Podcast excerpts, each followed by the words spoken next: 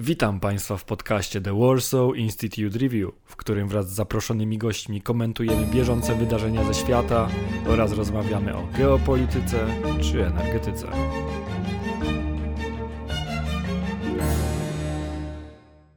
Witam serdecznie wszystkich naszych słuchaczy. Naszym gościem jest pan dr Jacek Raubo, który jest analitykiem, publicystą i wykładowcą akademickim oraz analitykiem portalu defense24.pl. Dzień dobry Pani, mm. dzień dobry Państwu. Ja nazywam się Berenika Grabowska i jestem prezesem The Warsaw Institute Review. W dzisiejszej rozmowie będziemy rozmawiać o Arktyce. Zacznijmy może od dosyć ogólnego pytania, ale żebyśmy mieli pewność, o jakim regionie mówimy.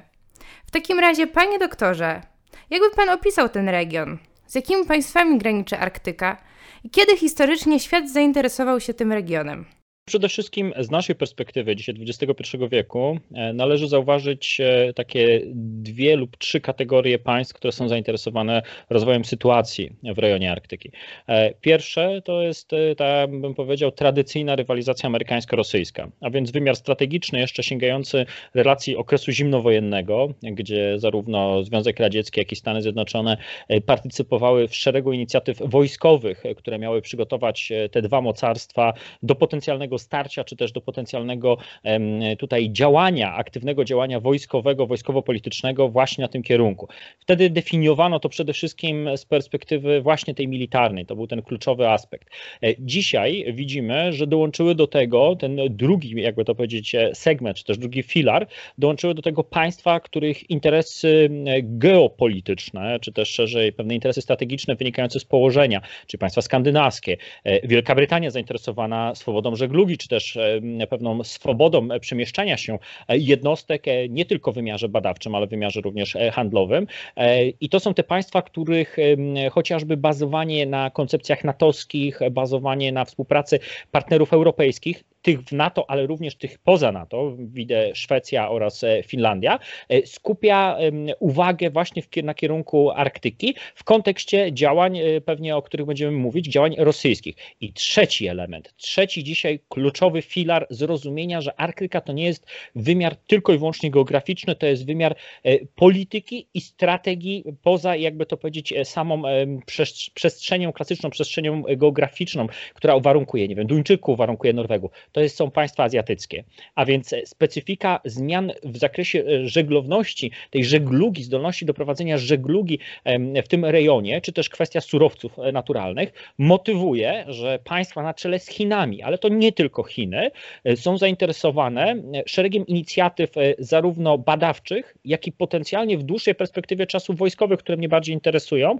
właśnie na kierunku Arktyki. Więc dzisiaj, jeżeli byśmy mieli próbować wskazać, przekazać taką perspektywę naszym słuchaczom, no to musimy pamiętać, że Arktyka to jest szereg problemów polityczno-wojskowo-prawnych, przy czym dawno już e, tak naprawdę złamano pewną barierę geograficzną zainteresowania, takiego klasycznego. Mam linię brzegową, znajduję się w tej przestrzeni albo mam jakieś terytorium, to się tym interesuje przez y, pryzmat raz surowców, dwa kwestii związanych z mm, specyfiką zmian klimatycznych dotykających również Arktyki, y, włączyły się w to państwa, których zainteresowanie wynika przede wszystkim z aspektu własnych y, interesów strategicznych, bo jeżeli Chiny się tam pojawią, to pamiętajmy, że również inne państwa azjatyckie zainteresowane polityką chińską będą inwestować w swoje zdolności arktyczne. Czyli w takim razie, jak mamy patrzeć na Arktykę? Czy należy ją traktować jako morze pełne, czy akwen podzielony na strefy ekonomiczne państw sąsiadujących? I kto w związku z tym może korzystać z zasobów Arktyki? Czy status Arktyki jest y, prawnie uregulowany?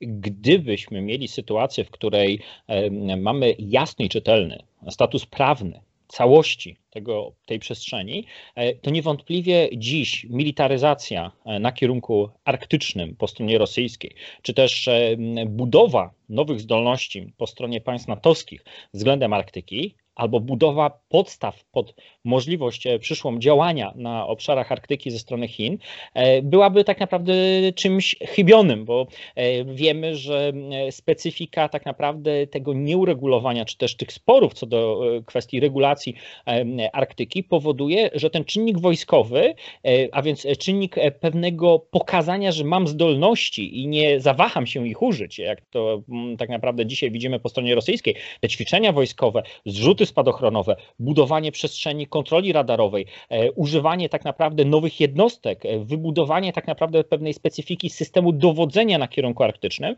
wskazują, że jest ta przestrzeń, żeby móc e, rościć sobie pewne prawa i widzimy, że tak naprawdę od 1925 roku gdzieś tam jakieś te spory, przede wszystkim te koncepcje w zakresie sfer wpływów, tych stref wydzielenia, czy też relacji odnośnie Morza Otwartego, one się gdzieś tam pojawiają. To prawnicy w zakresie prawa międzynarodowego rozstrzygają. Dla mnie, jako osoby zajmującej się przede wszystkim perspektywą wojskową, sam fakt, że państwa dziś inwestują w potencjał militarny, pozwalający im na specyficzne prowadzenie działań w wysoce niebezpiecznym, ekstremalnym dla żołnierzy, dla sprzętu, również e, dla techniki wojskowej, e, warunkach, warunkach tak naprawdę tego teatru arktycznego, pokazuje, że państwa widzą szansę w umoszczeniu się, takim bym powiedział, e, militarnym, militarno-politycznym obszarze, gdzie rzeczywiście nie wszystko jest ułożone, wręcz bym powiedział, ta talia kart została rozdana na nowo.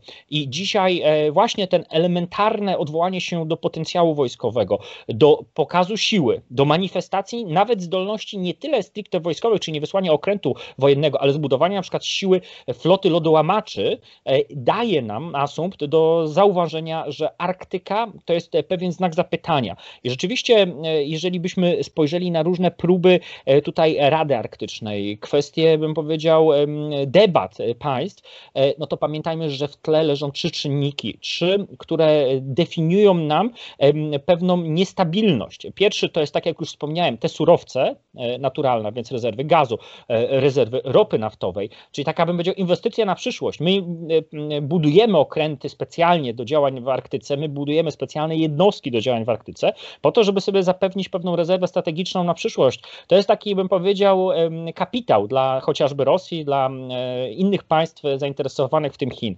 Drugi z elementów to jest ta kwestia tej żeglugi, a więc tej trasy żeglugi, która by pozwalała ominąć inne wąskie gardła w zakresie dzisiaj e, bezpieczeństwa tego transportu morskiego. Ale jeszcze jest jeden element, o którym powinniśmy pamiętać. To jest kwestia strategicznej możliwości wykorzystania przestrzeni Arktyki do zadania chociażby pierwszego uderzenia w perspektywie uderzeń atomowych. E, I to było dostrzegane przez Związek Radziecki, to było dostrzegane przez Stany Zjednoczone do lat 80. XX wieku. Potem wiemy, że e, te taki e, optymizm, bardzo idealistycznie nastawiony optymizm lat 90. to zmienił i to postrzeganie militarne ponownie wraca. Widzimy to w kontekście ćwiczeń rosyjskich, widzimy to w kontekście ćwiczeń amerykańskich, natowskich, szerzej tego formatu, bym powiedział, współpracy państw natowskich i ich partnerów spoza NATO. Więc te trzy elementy tutaj bym e, wskazał. Oprócz zaangażowania Rosji i Chin, wspomniał Pan również o Stanach Zjednoczonych. Widzimy jednak obecnie, że Stany Zjednoczone są skupione również na innych sprawach międzynarodowych. I można powiedzieć, że nie do końca mogą zająć się w pełni kwestią Arktyki. Czy w takim razie Stany bacznie obserwują, co się dzieje w tym regionie?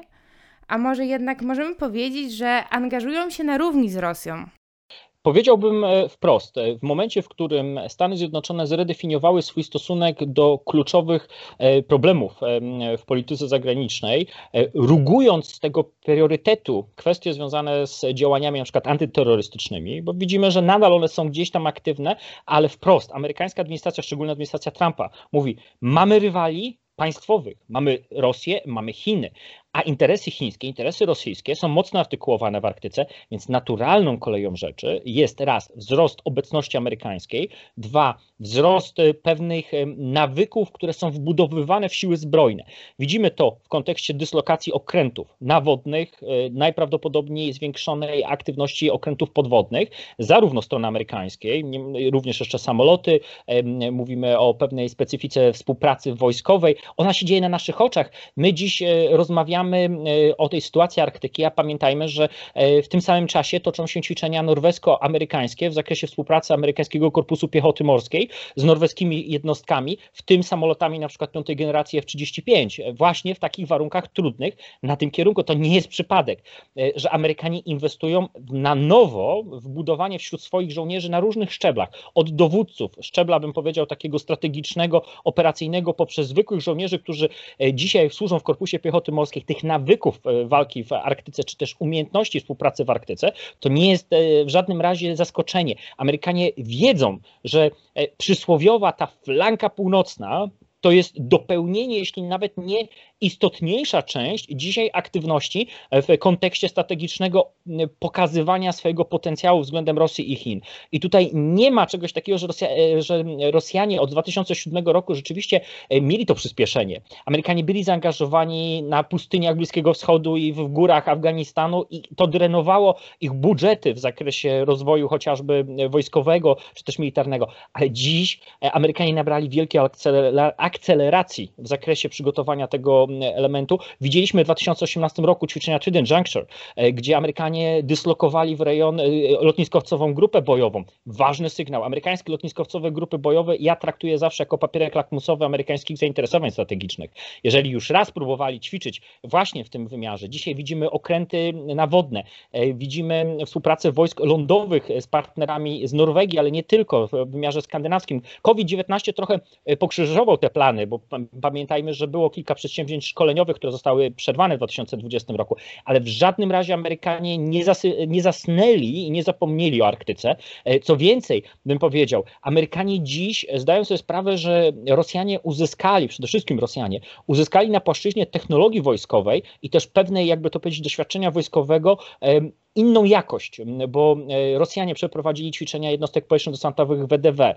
Rosjanie przeprowadzali ćwiczenia w zakresie systemów obrony przeciwlotniczej, przeciwrakietowej właśnie w tych warunkach arktycznych. Systemy radarowe, które pobudowali w objęciach tak naprawdę tej Arktyki, żeby znalazły się e, tutaj te rosyjskie siły. E, powiem wprost, amerykańscy strategzy najprawdopodobniej bardzo dobrze przeanalizowali ten aspekt, wiedzą, gdzie są braki i widzą, że co jest istotniejsze jeszcze z naszej perspektywy polskiej, że te braki możemy nadrabiać oczywiście indywidualnie, ale możemy nadrabiać przede wszystkim wykorzystując platformę współpracy z partnerami.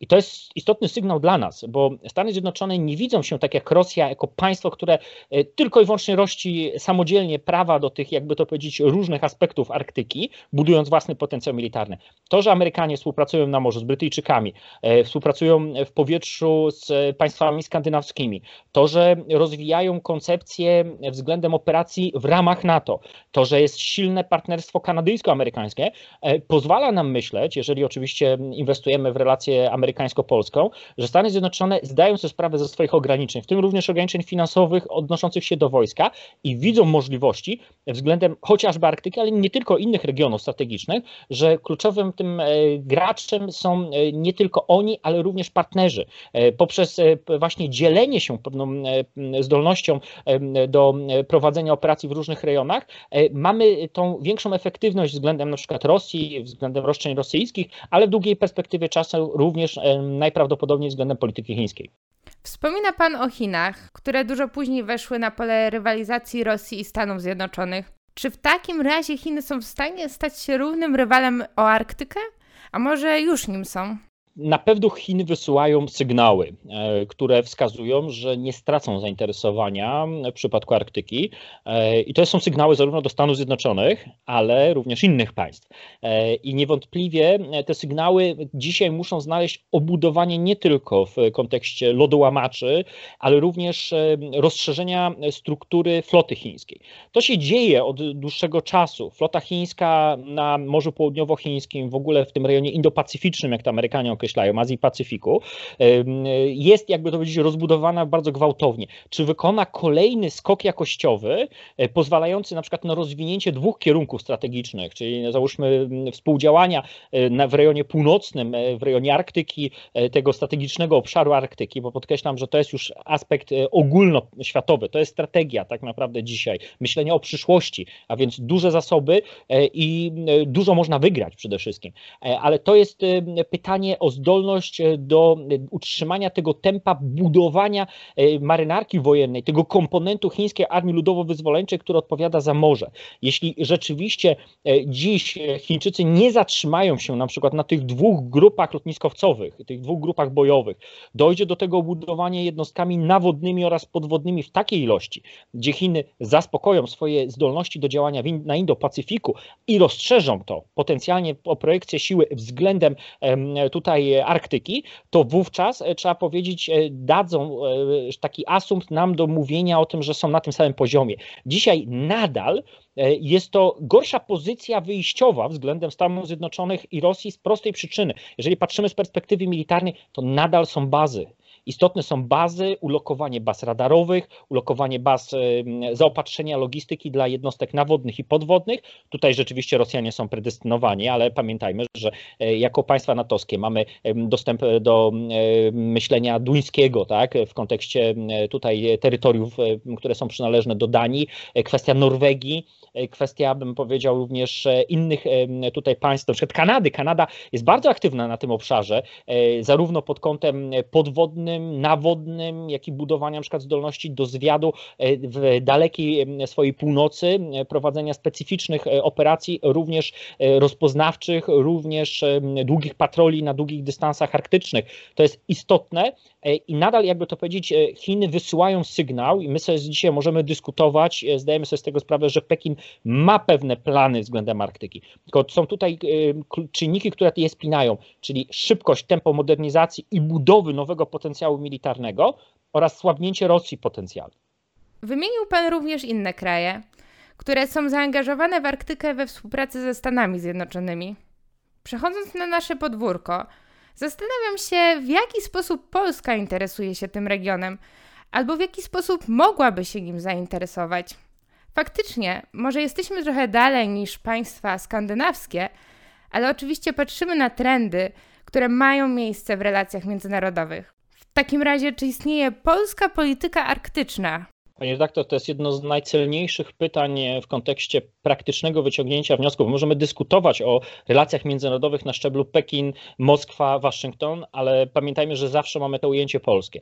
I niewątpliwie zrozumienie sytuacji w Arktyce będzie bardzo istotne dla polskiej polityki względem flanki wschodniej.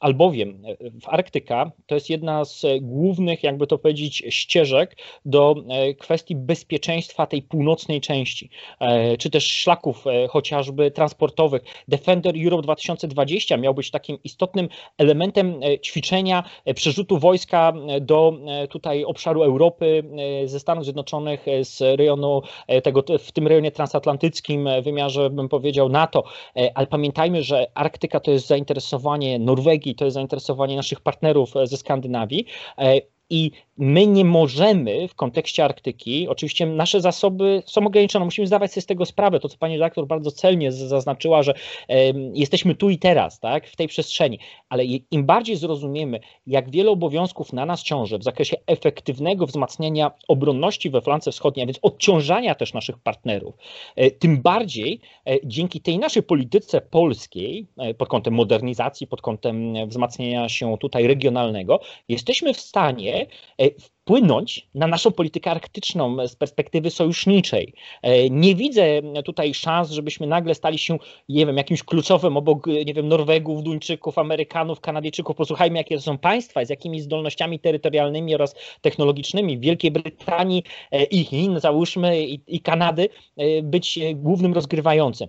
Ale nasza praca w wymiarze flanki wschodniej, zrozumienie też potrzeb, zrozumienia innych kwestii bezpieczeństwa w wymiarze natowskim, w tej koncepcji na przykład 360 stopni, to jest nasza możliwość inwestowania w bezpieczeństwo Arktyki, w którym e, no, partycypujemy jako e, członek Sojuszu Północnoatlantyckiego, ale również państwo, które ma dobre bilateralne, strategiczne relacje ze Stanami Zjednoczonymi. Czyli odpowiednie zrozumienie, że e, flanka wschodnia jest wyjątkowa, ale takich wyjątkowych flank potencjalnie znajduje się w NATO kilka, to jest moim zdaniem największa inwestycja w naszą politykę arktyczną, którą moglibyśmy dzisiaj podkreślić pod kątem przede wszystkim tej platformy natowskiej.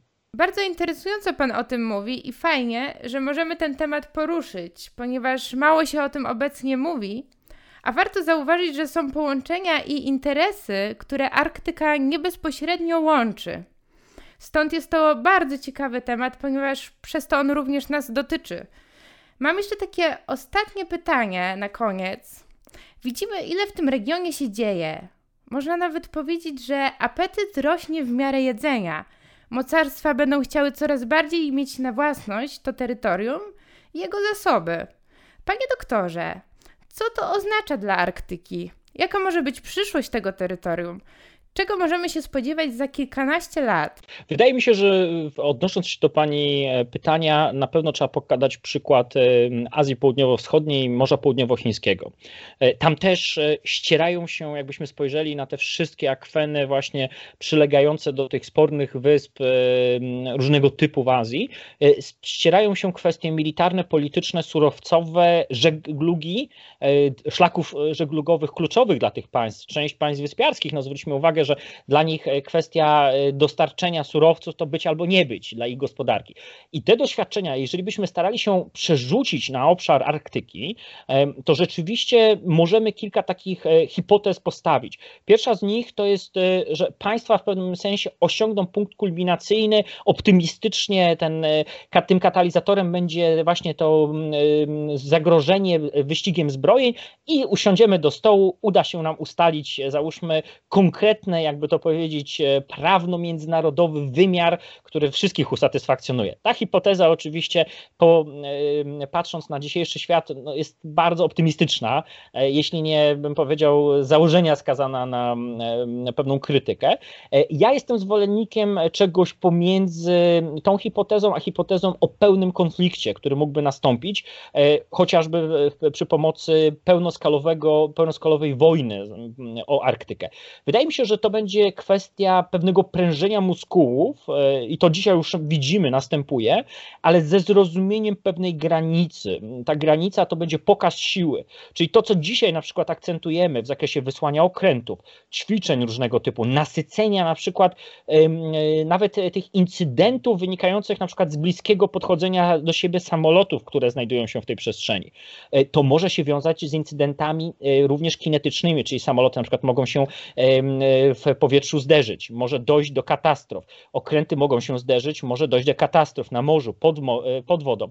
E, ale wydaje mnie się, że hipoteza, gdzie rzeczywiście państwa nasycą ten akwen systemami uzbrojenia, e, gdzie wywoła się pewien pad, taki trochę niepewność, ale nadal pad militarny, to jest e, według mnie, w mojej ocenie, jedna z bardziej prawdopodobnych hipotez odnoszących się do scenariuszy rozwoju sytuacji w najbliższej przestrzeni czasu. E, przy czym, no oczywiście, dynamika trzeciego aktora, a więc nie tylko bym powiedział takie zimnowojenne spojrzenie, bo jakbyśmy spojrzeli zimnowojennie, no to zarówno wśród rosyjskich i decydentów, jak i amerykańskich jest wielu wojowników zimnej wojny, którzy widzą, że chcieliby wrócić wręcz do tego komfortu psychicznego, jakim gwarantował, to brzmi kuriozalnie dzisiaj, ale jednak zimna wojna gwarantowała pewien komfort psychiczny, szczególnie w takich obszarach jak Arktyka, takich obszarach jak na przykład teatr działań europejski, nie licząc operacji RIAN i pewnych e, mankamentów wynikających z analizy go, bym powiedział, e, wywiadowczej, e, czy pewnych nieporozumień na linii wschód-zachód, to jednak dawało się utrzymać pewną stabilność. Pytanie, jak obecność trzeciego aktora, potencjalnie, jeśli Chiny nadal będą tak dynamicznie budowały potencjał morski, wpłynie na tą relację, ale wydaje mi się, że właśnie Morze Południowochińskie powinno nas uczyć bardzo dużo. I tak samo jak na Morzu Południowochińskim będziemy obserwowali e, pewne nowe e, elementy rozdania, na przykład w kontekście amerykańskich zmian, amerykańskich doktryny prowadzenia działań, czy też e, sposobu, bym powiedział, inwestowania w uzbrojenie, tak to samo być może za chwilę będziemy dostrzegać w Arktyce, dlatego że Amerykanie, dlatego że na przykład państwa natowskie rozumieją potrzeby sił arktycznych, inwestują, więc Rosja traci monopol na to, żeby być pierwszym e, państwem, które tak nasyci swoje siły zbrojne w tym e, okręgu, bym powiedział, zainteresowań właśnie wokół Arktyki, w tym dowództwie arktycznym, e, systemami uzbrojenia, specyfiką, bym powiedział, prowadzenia działań, nie będzie sama. I to też może sprzyjać pewnej takiej, bym powiedział, przysłowiowej stabilizacji. Tak pozytywnie i z taką nadzieją zakończymy tę dzisiejszą rozmowę. Moim gościem był dr Jacek Raubo, analityk, publicysta i wykładowca akademicki oraz analityk portalu defense24.pl. A na koniec chciałbym Państwa zaprosić do słuchania naszych innych podcastów. Jesteśmy obecni na Spotify, Google Podcast, Apple Podcast, Stitcher oraz na innych platformach streamingowych. Można nas również słuchać na kanale YouTube The Warsaw Institute Review, gdzie znajdą Państwo również nagrania wideo z naszych wydarzeń online, na które również gorąco zapraszam. Odbywają się one co tydzień o godzinie 20 w środy. Więcej informacji znajdą Państwo na naszej stronie internetowej www.warsawinstitute.review ukośnik.pl oraz na naszym Twitterze oraz Facebooku. Do usłyszenia.